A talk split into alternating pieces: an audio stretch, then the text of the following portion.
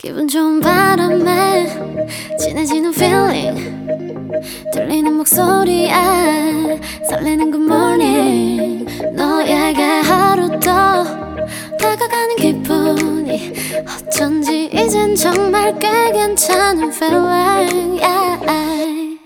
매일 아침 조종의 FM 댕진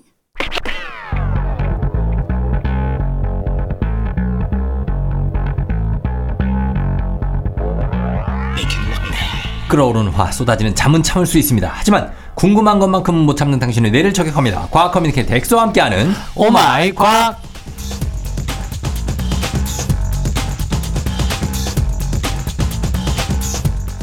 최근에 일하는 게 너무 재밌다라는 발언으로 사회적인 물의를 일으킨 분이죠. 과학 커뮤니케이터 엑소 어서 오세요. 네, 반갑습니다. 엑소쌤입니다. 예, 2918님이 일하는 게 재밌다니 토요일 아침부터 기분이 썩 좋지 않네요. 엑소 좀 쉬어요. 라고 보내주셨습니다. 네. 약간 좀 화가 나신 것 같고 실소를 짓고 계신 것 같고 네. 그런 것 같습니다. 어떻습니까? 어, 사실 제가 일을 재밌게 해야 지금 이것도 일의 연장선이라고 저는 생각하거든요. 음. 일이죠. FM 일. 대행진. 예, 그럼요. 제가 이렇게 재밌게 하, 하기 때문에 어. 또 이제 오마이 과학 코너를 청취자분들이 재밌게 들어주시니까 어. 요즘에는 그 초등학생 자녀분 그 두신 학부모님들께서 네. 이거 그 뭐라고 하죠? 다시 듣기. 음. 다시 듣기로 오마이 과학 코너만 아이들 우리 다 들려주고 있다고. 어. 그런 식으로 메시지 많이 오더라고요. 예, 예. 그래서 아, 저는 더 재밌게 음. 더 즐기면서 해야 되겠다. 아. 엑소는 우리 뭐 이렇게 잘, 한 청취율 이런 거는 어느 정도 나오는지는 알고 하는 겁니까?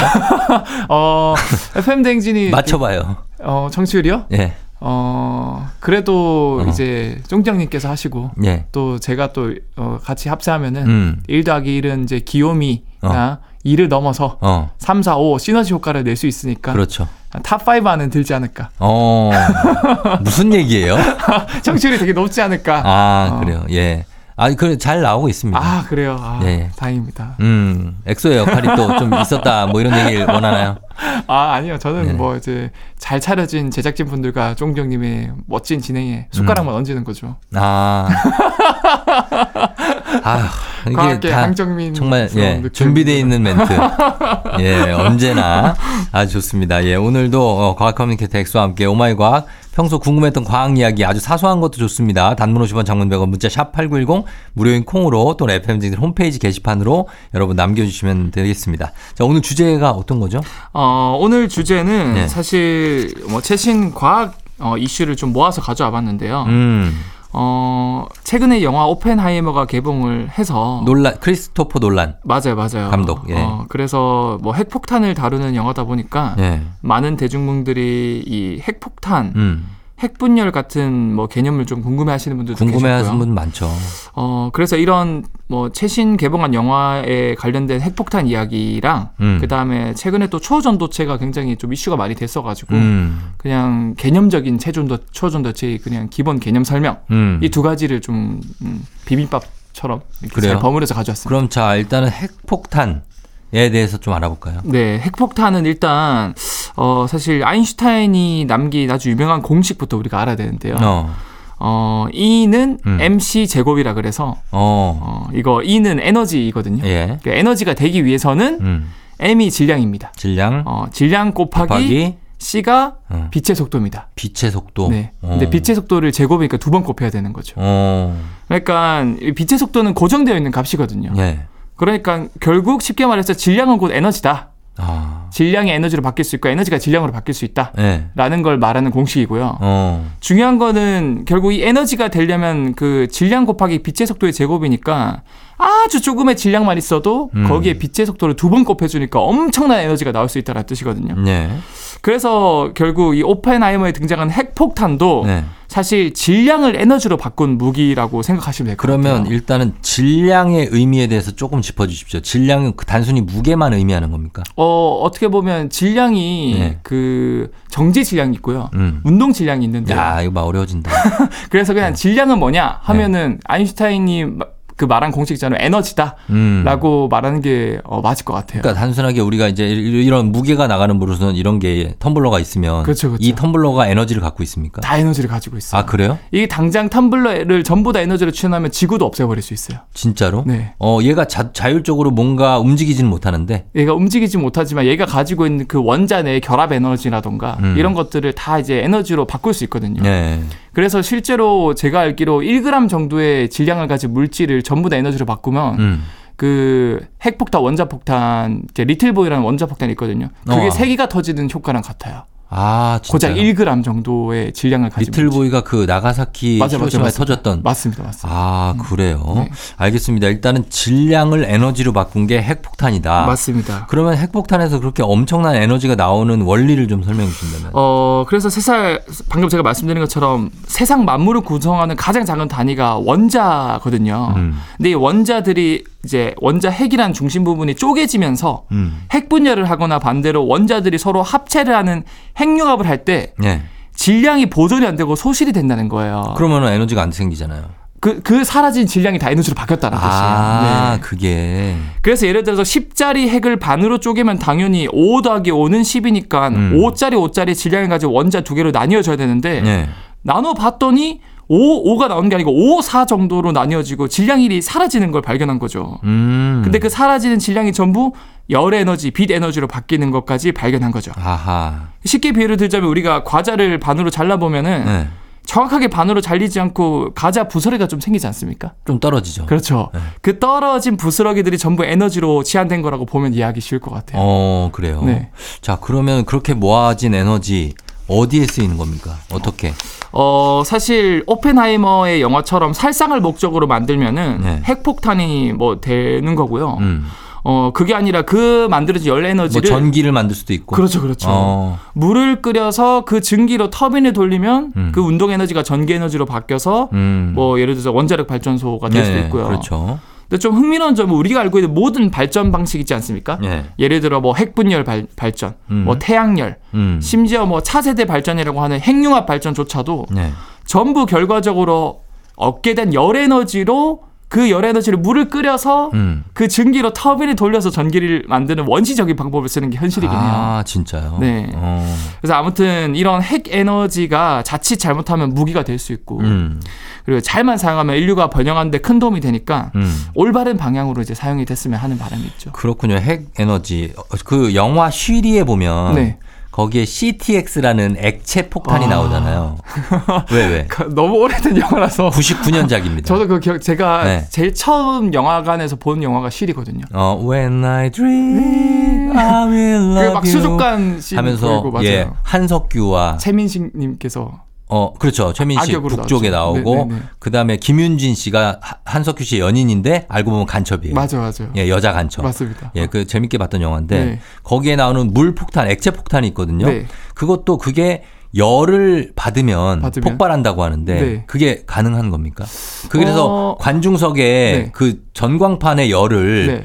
쫙 켜가지고 이걸 폭발시키려고 하는데 그걸 끄는 게 미션이잖아요. 그렇죠. 근데 그게 뭐 사실상 핵융합을 모티브로 하는 것 같은데 네. 진짜 핵융합이 일어나려면은 그런 그 전광판 같은 곳에 있는 불빛 헤드라이트 음. 이런 게 아니고 거의 한 1억도 2억도까지 올려야 되거든요. 안전 강하게. 그래 그래서 아, 그건 영화적인 상상력이군요. 아, 그건 불가능하고요. 음. 그리고 핵융합 에너지 자체가 왜 꿈의 에너지냐면 핵폭탄에서 만든 핵분열 에너지는 네. 예를 들어서 1 정도 에너지가 나온다 치면은 음. 핵융합을 통해서 얻는 에너지는 같은 무게대기 7배나 더 많이 나와요. 음. 그리고 방사선도 핵분열은 되게 많이 분비가 되는데 네. 핵융합은 거의 분비가 안 돼요. 음. 그래서 친환경적이면서 미래 에너지다. 아, 근데 우리나라가 이 핵융합 기술 관련해서는 전 세계 1등이에요. 아 그래요. 네, 우리 대전에 있는 케이스타. 어, 그러나 어쨌든 이거를 이렇게 무기로 쓰게 되면은 이게 아, 인류의 네. 큰 불행을 초래할 수 있다는 거죠. 아인슈타인이 그런 얘기를 했죠. 너무 지금 핵 폭탄이나 수소폭탄 이런 것들이 많이 만들어지고 그래서 음, 3차 세계대전이 어떻게 일어날지 모르겠지만 음,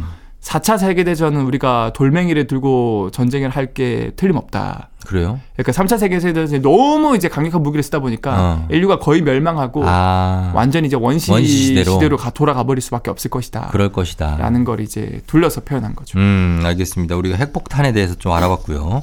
저희 잠시 노래 듣고 와서 또 다음 내용 알아보도록 하겠습니다. 음악은 르세라핌, 이브 푸시케, 그리고 푸른 수염의 아내. 르세라핌, 이브 푸시케, 그리고 푸른 수염의 아내 음악 듣고 왔습니다. 자, 오늘 오마이 과학, 오늘 커뮤니케이, 과학 커뮤니케이터 엑소와 함께 과학계 핫 이슈들 알아보고 있는데, 이번에는 초전도체 얘기네요. 네. 예. 그래서 초전도체 기본 개념부터 제가 말씀을 드리려고 하는데 좀 쉽게 해주세요. 쉽게 예. 일단 우리가 초전도체를 알려고 하면 전기의 특성에 대해서 알아야 됩니다. 초전도체 자체가 예. 전도가 전기가 흐르는 걸 말하는 거거든요. 전도, 그렇죠. 근데 초니까 엄청 잘 흐른다는 뜻이에요. 아. 초전도. 그래서 초전도. 예. 그래서 사실 전기가 흐르는 거는 전자가 이동하는 건데 음. 이 쉽게 전자를 우리가 운전하는 자동차로 비유를 해보자면 예. 이 고속도로는 일종의 이제 전선이라고 볼 수 있겠죠. 음. 전자가 그 자동차 전자가 예. 고속도로 이동하는 게 전선을 타고 가는 것처럼 음. 어 그런데 뻥 뚫려 있는 고속도로는 저항이 아주 나는 그러니까 전자 자동차가 잘 갈 수 있는 도로라고 볼 수 있고요. 예. 근데 보통 우리가 고속도로 이용하면 속도를 늦춰야 할 때가 있지 않습니까? 늦차야 할 때. 갑자기 사투리 나오네. 속도 늦차야 할 때가 있지요. 어, 억수로 늦춰야 할 때가 있죠. 있습니다. 예, 있죠, 있죠, 있죠. 보통 이제 네. 톨게이트를 지나야 될때 음, 아니면은 사고가 나서 하나의 차로가 완전히 막히거나 음. 이렇게 속도를 늦추게 만드는 장애 요소를 전선에서는 저항이라고 볼 수 있습니다. 아, 그래서 우리가 쓰는 모든 전선이나 전자제품은 사실상 텅 빈 고속도로가 아니라 저항이 있잖아요. 그렇죠. 네. 전기 에너지 전자가 원활하게 이동하는데 방해가 되는 즉 저항이 많아서 음, 결국 에너지가 손실이 될 수밖에 없어요. 음. 배기의 에너지가 가다가 이제 이런 톨게이트에 서행을 하거나 음. 또는 차로가 막혀서 늦게 늦춰지는 순간 열 에너지로 빠져나가는 거거든요.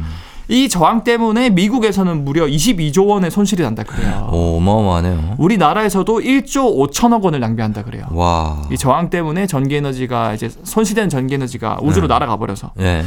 어 그래서 이제 저항이 최대한 낮은 구리라는 이제 금속으로 이제 전선을 많이 쓰고 있지만 음. 구리조차도 사실 저항이 좀 있기 때문에 네. 에너지가 많다고 하고요. 음. 그래서 이제 고속도로에 톨게이트도 없애고 네. 그 다음에 자동차도 완전히 없애고 아. 오직 나만 달릴 수 있는 도로 어. 그 저항이 0인 금속 도로가 바로 초전도체라고 보시면 될 것 같아요. 아. 그래서 이제 과학자들이 어떻게 보면 21세기 염금술 음. 어, 과학자들 쓰곤이죠. 이런 저항이 0인 금속을 만들어 보자. 음. 그래요. 그래서 우리 만약에 우리나라에서 이게 개발이 되면 노벨상 감이라고 하잖아요. 맞습니다, 맞습니다. 그만큼 이 초전도체 개발이 쉽지가 않은 겁니다. 아 사실 초전도체 만드는 거 쉬워요. 예. 근데 어려워요.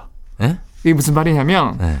모든 금속은 아주 온도를 급격히 낮추면은 전부 다 저항이 0이 됩니다. 어. 갑자기 톨게이트가 사라지고요. 예. 고속도로의 자동차들이 다 사라집니다. 음. 그래서 막 영하 270도에서 240도 이렇게 엄청 낮추면은 저항이 0이 돼서 초전도체가 되는데 근데 사실 온도를 낮추는 것 자체가 되게 힘들지 않습니까? 그렇죠. 그래서 우리가 평소에 전선으로 이런 초전도체를 못 쓰거든요. 어. 그런데 최근에 우리나라에서는 상온 음. 온도를 낮출 필요 없고 그리고 상압 압력 높일 필요 없다. 어. 뭐 이런 걸 만들었다라고 주장을 하고 있는 거죠. 만들었습니까? 아니면 뭐 만들고 있는 겁니까?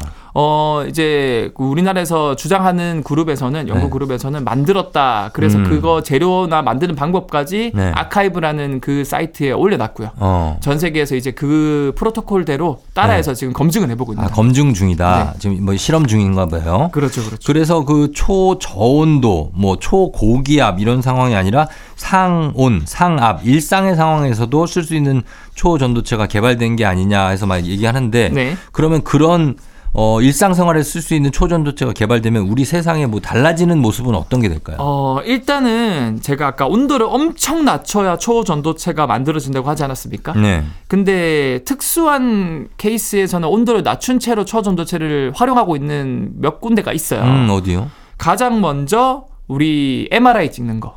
어, 사실 MRI 찍는 자기 거 공명. 그렇죠 자기 공명 영상. 예, 예. 그래서 자기 공명 자체가 자기가 자기장이 나온다는 뜻이거든요. 아, 초전도체는 저항이 없기 때문에 엄청 센 자기장을 만들 수 있습니다. 음, 그래서 이 MRI 안에 들어가면 자기장에 우리가 그 필드 안에 들어가면서 네. 자동 자연스럽게 우리 몸에 있는 원자들이 일, 일렬 종대를 합니다. 아, 그러면 장기가 잘 보여요. 아, 근데 그 초전도체를 만들기 위해서는 아까 제가 말씀드린 것처럼 영하 막 270도까지 떨어뜨려야 되거든요. 어. 그래서 사실은 이 MRI 장비 내부를 보면 엄청 차갑습니다. 그 맞아요. 네, 그래서 그거가 지금 쓰이고 있고요. 어. 두 번째로 자기 부상 열차 들어보셨죠? 예, 들어봤죠. 네, 이 자기 부상 열차도 초전도체를 활용하는 건데요. 네.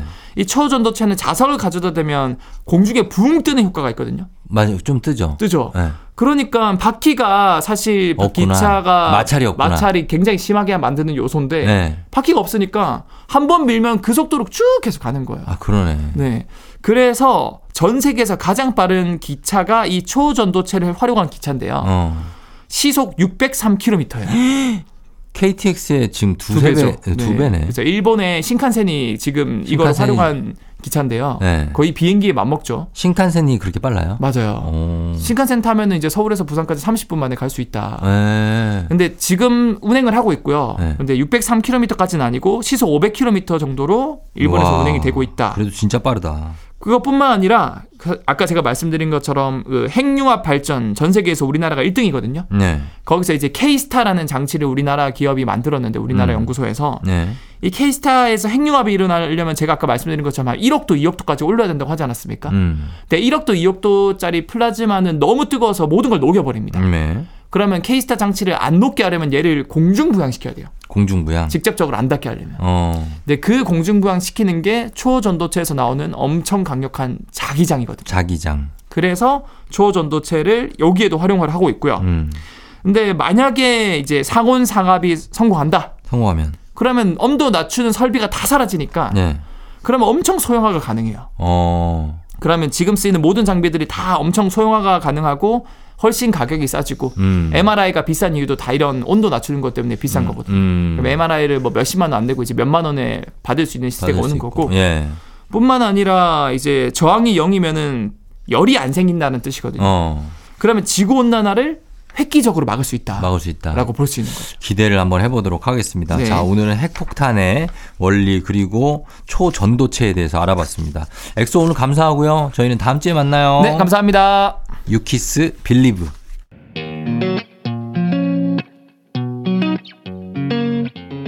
조우종의 FM댕진 오늘 마칠 시간입니다. 끝곡으로 PH1 피처링 미라니의 데이지 전해드리면서 저도 인사드리도록 할게요. 여러분 주말 잘 보내고요. 오늘도 골든벨 울리는 하루 되시길 바랄게요.